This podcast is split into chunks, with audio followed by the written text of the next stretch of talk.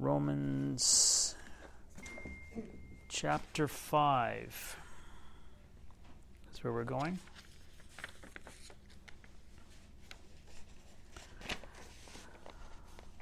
Just want, want to share today on the topic of reigning in life. Romans chapter 5. Start there. Try to get a bit of an understanding. Quite obviously, not going to cover everything that the Bible talks about when it comes to reigning in life. Just a few things, but uh, some place to start anyway. Romans chapter 5, verse 8 says, But God commendeth his love toward us, in that while we were yet sinners, Christ died for us.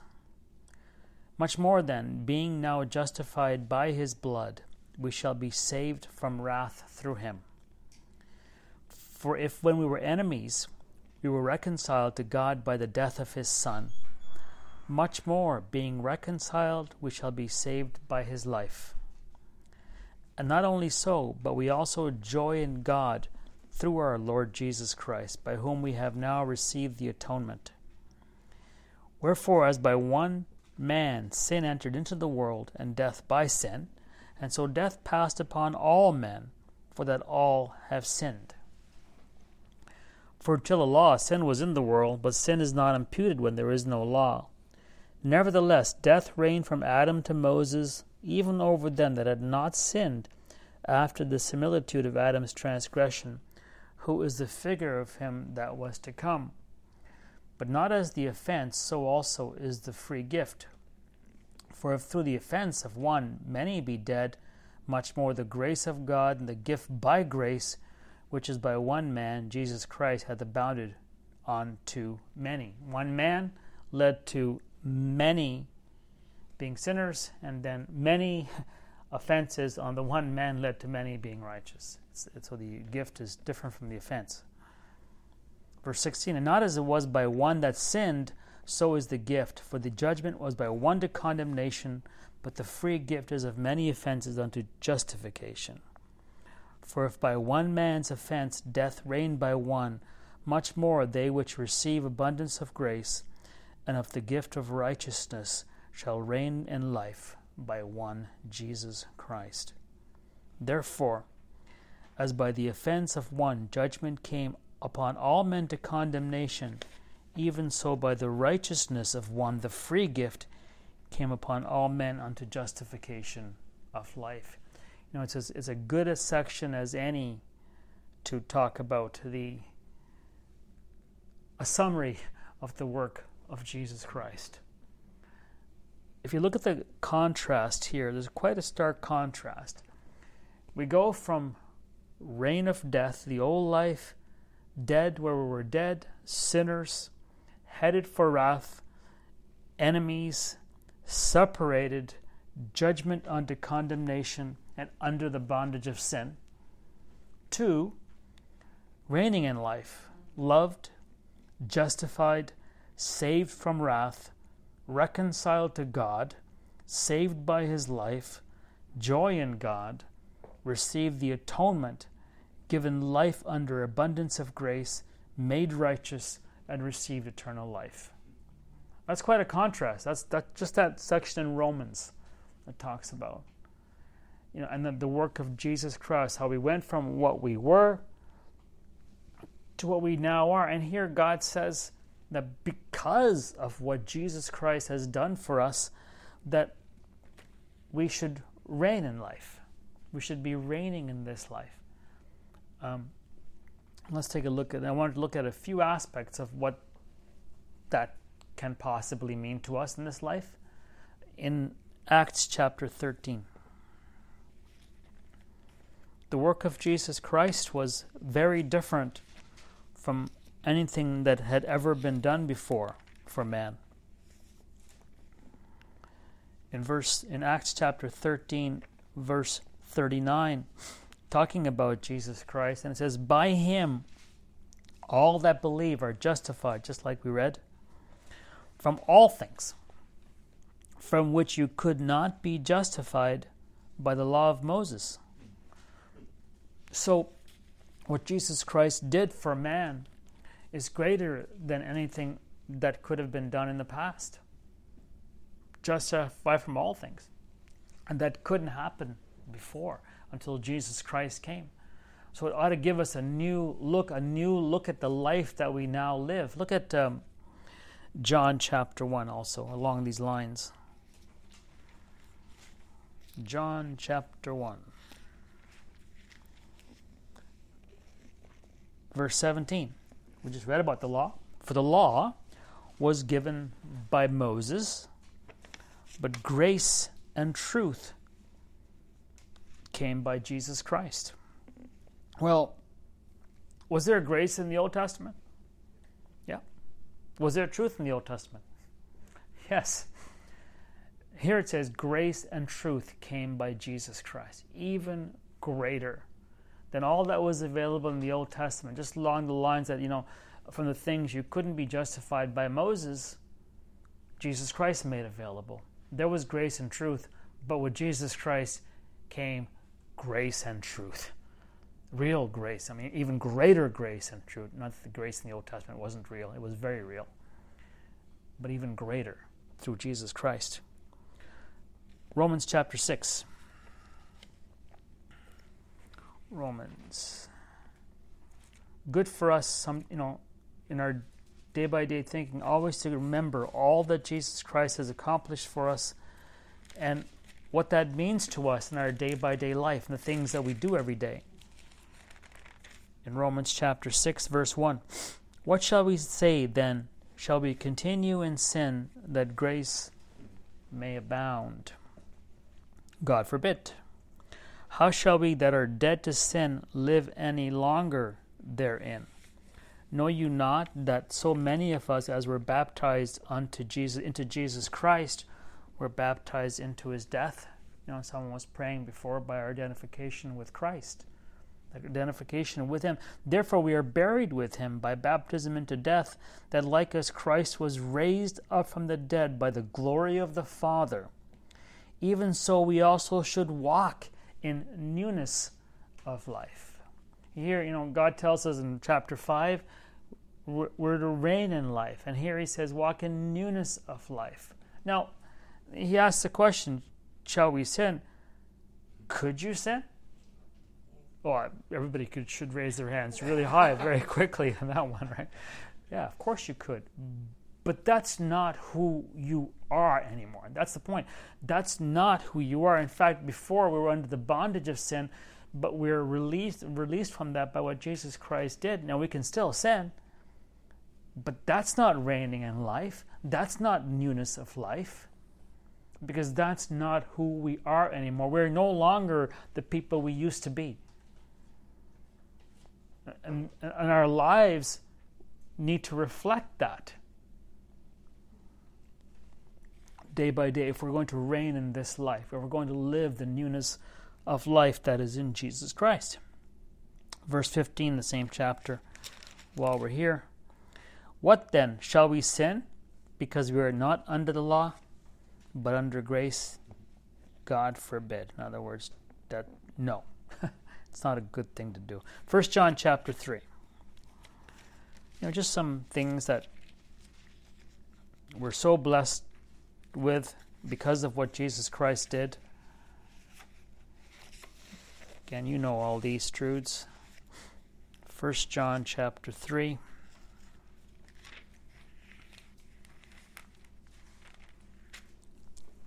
Verse 1 Behold, what manner of love the Father hath bestowed on us, upon us, that we should be called the sons of God.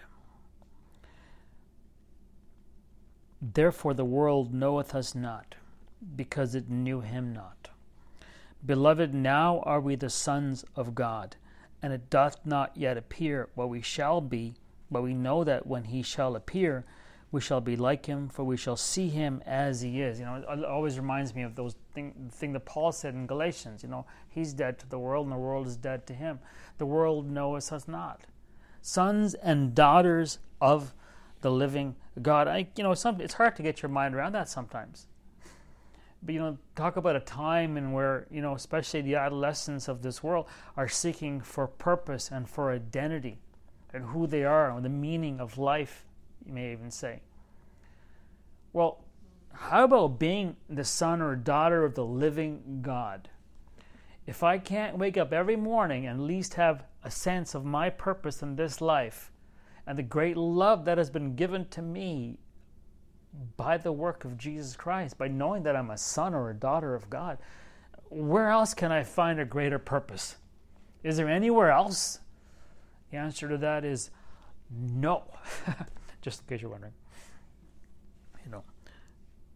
What great purpose? Just just to just to know that you're a son or a daughter of God every single day. You have a father that loves you greatly. And he had his son die for you.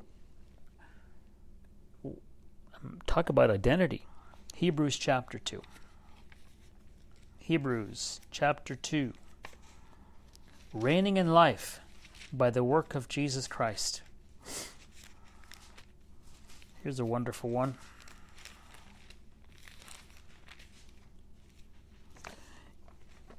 In Hebrews 2, verse 14. For as much then as the children are partakers of flesh and blood, he also himself likewise took part of the same, that through death he might destroy him that had the power of death, that is, the devil, and deliver them who through fear of death were all their lifetime subject to bondage. There's a bondage. Maybe we've seen in the past few years what fear of death can do to people. And here it says Jesus Christ rescued us from that. Death is not, an, not a friend, is it? No, it's an enemy. The Bible says it's an enemy. But we've been, we've been rescued from the fear of it. We don't, you know, I mean, walk around every, oh, I can't, you know, don't know, hope I don't die today, hope I don't, you know, you don't live that way in life. We don't live that way. We've been rescued from that. And that is a very real fear that many people live in. It drives them to do all kinds of ridiculous things. Whereas the Bible says Jesus Christ took care of that. I, we ought to be able to reign in that area of life without being afraid of that. We don't embrace it, we don't like it, but we're not afraid of it. That's not the way God would have you live your life. That's not the way he, that's not reigning in life. In fact, he even tells us in Thessalonians, we don't sorrow like others do when someone does pass away or fall asleep. Because we know what's coming. We know where we're going. That should that should release us from so many of the burdens of life that so many people carry. Just to know that very simple truth. But only if we think about it day by day Okay, let's go to Romans. Back to Romans, chapter 8. Romans, chapter 8.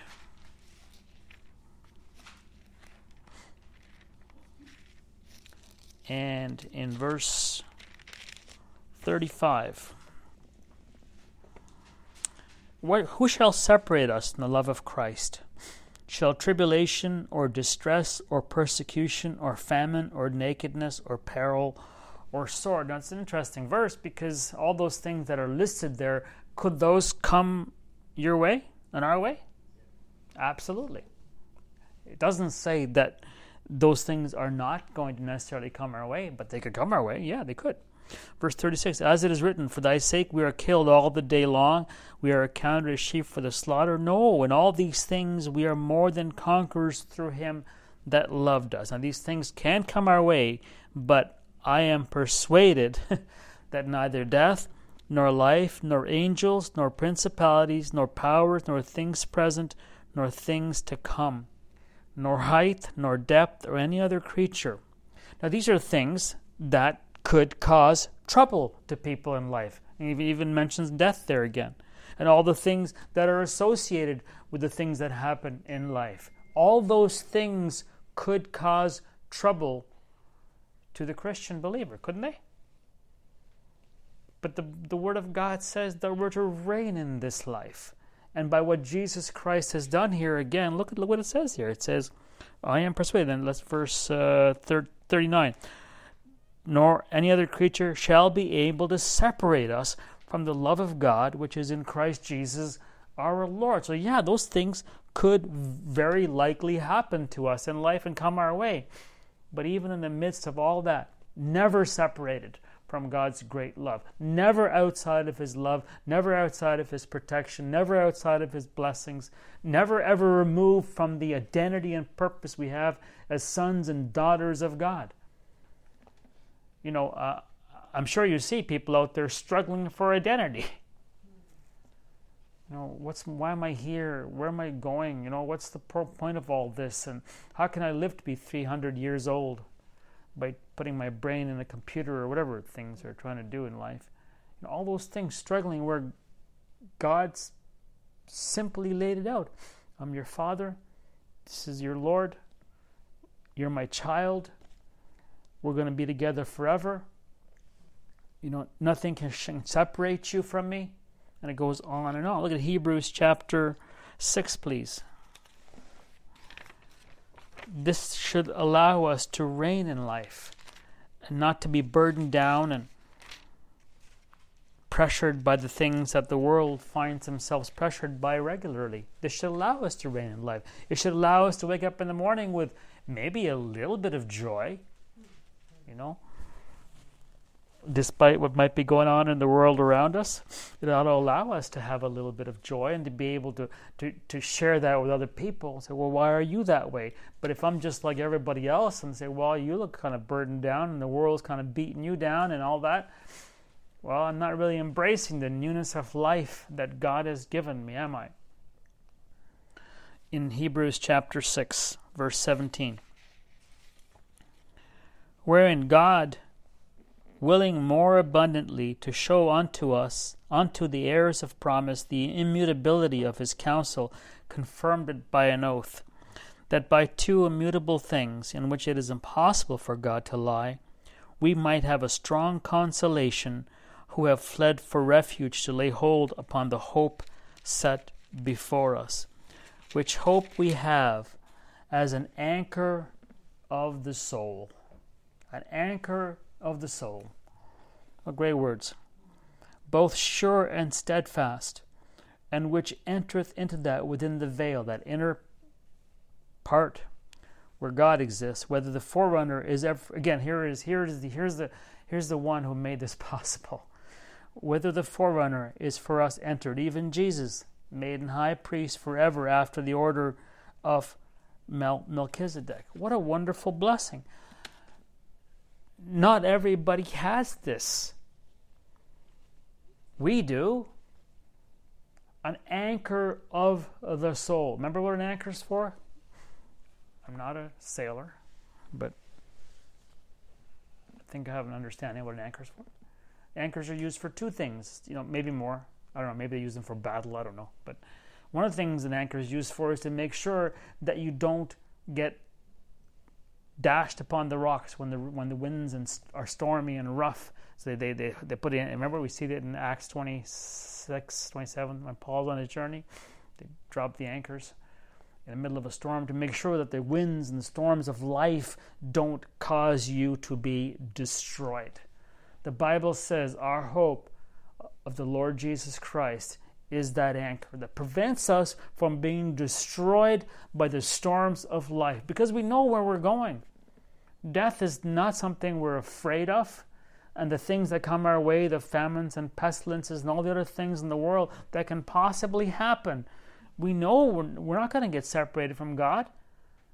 So that anchor, that hope keeps us from being. The other thing the anchor is for is for that when when they they come into port and it's calm, that you you put the anchor down so you don't just drift off to sea by the gentle persuasion of currents and things. Because there's a lot of things in the world that will cause you to drift away. Well the hope again prevents us from doing that. The hope of, of jesus christ's return and all that that means to us. It's an anchor for our soul. That ought to lead, allow us to reign in life shouldn't it? Certainly should look at Ephesians chapter 1, please. We have to go to Ephesians. We'll close out in Ephesians here, just look at a few verses.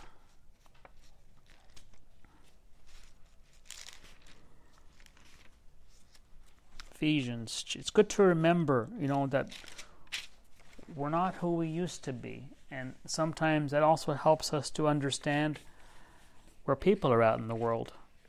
Because if they don't have all these blessings, if they don't know what Jesus Christ has done, then you can get an understanding of where they might be at and the kind of things that they're worried. Maybe they are afraid of death. Maybe they have no identity. Maybe they have no purpose. Maybe there's no meaning in their life. And you can say, Well, let me tell you about Jesus Christ. Let me tell you what he's done for you. In Ephesians 1 8, wherein he hath abounded toward us in all wisdom and prudence, having made known unto us the mystery of his will, according to his good pleasure, which he hath purposed in himself, that in the dispensation of the fullness of times he might gather together in one all things in Christ both which are in heaven and which are on earth, even in him, in whom also we have obtained an inheritance, being predestinated according to the purpose of him who worketh all things after the counsel of his own will. Given an inheritance. You know, you could you could have an inheritance in this life. You could you could make you know be given fifty trillion dollars as part of your inheritance. That's only going to last for the duration of your life here. This inheritance we're talking about is for eternity. It doesn't get any better than that, and God just gave you the best thing He could possibly give. An inherit we have an inheritance. You know, and you know, so regardless of what happens here in this life, we know where we're going. We know where things are going. We know what God has done for us. Know, and there are some who say, well, you shouldn't be thinking about the things ahead to motivate you to do the things that are do, done, done here. You should just do it out of, you know, uh, personal goodwill. Well, that's fine if you want to say that. Uh, forgive me if I choose to accept the motivation of God's word instead. What God's word tells me to be motivated by. And he says, We have an inheritance. What a blessing that God would do that. Look at uh, chapter 2. We're here in Ephesians. A few more verses. And then we'll have covered every verse on reigning in life. No. Ephesians chapter 2, verse 1. And you, you who were dead in trespasses and sins, where in time past you walked according to the course of this world, according to the prince of the power of the air, the spirit that now worketh in the children of disobedience among whom also we all had our conversation in times past, the lusts of our flesh, fulfilling the desires of the flesh and of the mind, and were by nature the children of wrath, even as others. Another reminder of where people might be at, where we used to be at. But God, verse 4, who is rich in mercy for his great love, wherewith he loved us, even when we were dead in sins, hath quickened us together with Christ. By grace you are saved hath raised us up together and made us sit together in heavenly places in Christ Jesus. Now that's a lot different than where we used to be. Do you think maybe being seated together in Christ at God's right hand should allow us to reign in life? I think so. You know, what what greater purpose can you find for your life than to than to be seated at God's right hand with the Lord with, with Christ Jesus and to know that you're a child a loved child that has an inheritance he loves you so much you're part of the greatest family on the face of the earth and he's given you an inheritance for eternity. Look at verse 7 that in the ages to come he might show the exceeding riches of his grace. But this is, I can't get my head around it. You know, back in Genesis, it talks about Noah finding grace in the eyes of the Lord. And then later it talks, and then we just read today, it said grace, real grace came by Jesus Christ. And now here it says that he's going to show us the riches of his grace in the ages to come. You talk about being blessed. What's lacking? Is there anything lacking in our lives? Has He left anything out? Is there any other sense of purpose that you find is lacking that God has not supplied by the work of Jesus Christ? Well, the world is looking for purpose. They're looking for meaning. They're constantly searching for it. And here you are with the simple truths of what Jesus Christ has done to lay it out in a platter, say, look, this is who Jesus Christ is, and this is what he has done for you. Ephesians chapter 2, verse 19. Now, therefore, you are no more strangers and foreigners, but fellow citizens with the saints and of the household of God. And in chapter 3, verse 14, leaves you only just want to pray. For this cause I bow my knees unto the Father of our Lord Jesus Christ, of whom the whole family in heaven and earth is named, that he would grant you, according to the riches of his glory, to be strengthened with might by his Spirit in the inner man, that Christ may dwell in your hearts by faith, that you being ye being rooted and grounded in love, may be able to comprehend with all saints what is the breadth and length and depth and height, and to know the love of Christ, which passes knowledge, that you might be filled with all the fullness of God. You know, I can't even understand that. Some be filled with all the fullness of God. Look at how much God has done for you and me in Jesus Christ to the point that, you know, just to be even sit around for a while and think about what it means to be filled with all the fullness of God. We'll close in chapter 4, verse 1.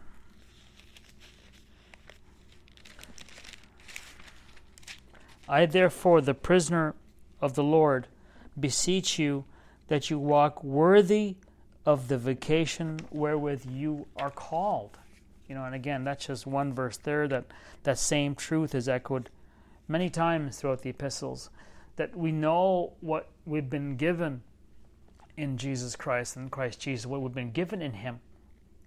Now, all our, our, our goal, our job is to now walk that way, is to talk that way, is to encourage others that way, is to recognize that we reign in life, that we have a newness of life, that we're not who we used to be. But many around us are how we used to be. So it gives us an understanding of where they might be at. Maybe they're afraid of the things that we used to be afraid of. And if those if we're still afraid of those things, we need to get back to look at what Jesus Christ has done. And if we still think we don't have purpose, well, let's go back, go back and look at all the verses to see what He's done for us. Then we can share with others. Listen, I know you might be trying to find meaning and purpose in this, this, or the other thing, but let me show you where true meaning, where true hope, true grace, true purpose and identity lie in the work of Jesus Christ. Maybe we can help others and guide them a little bit to show them how they too can reign in life, live a newness of life, all that God has intended for His people. Okay, that's it. God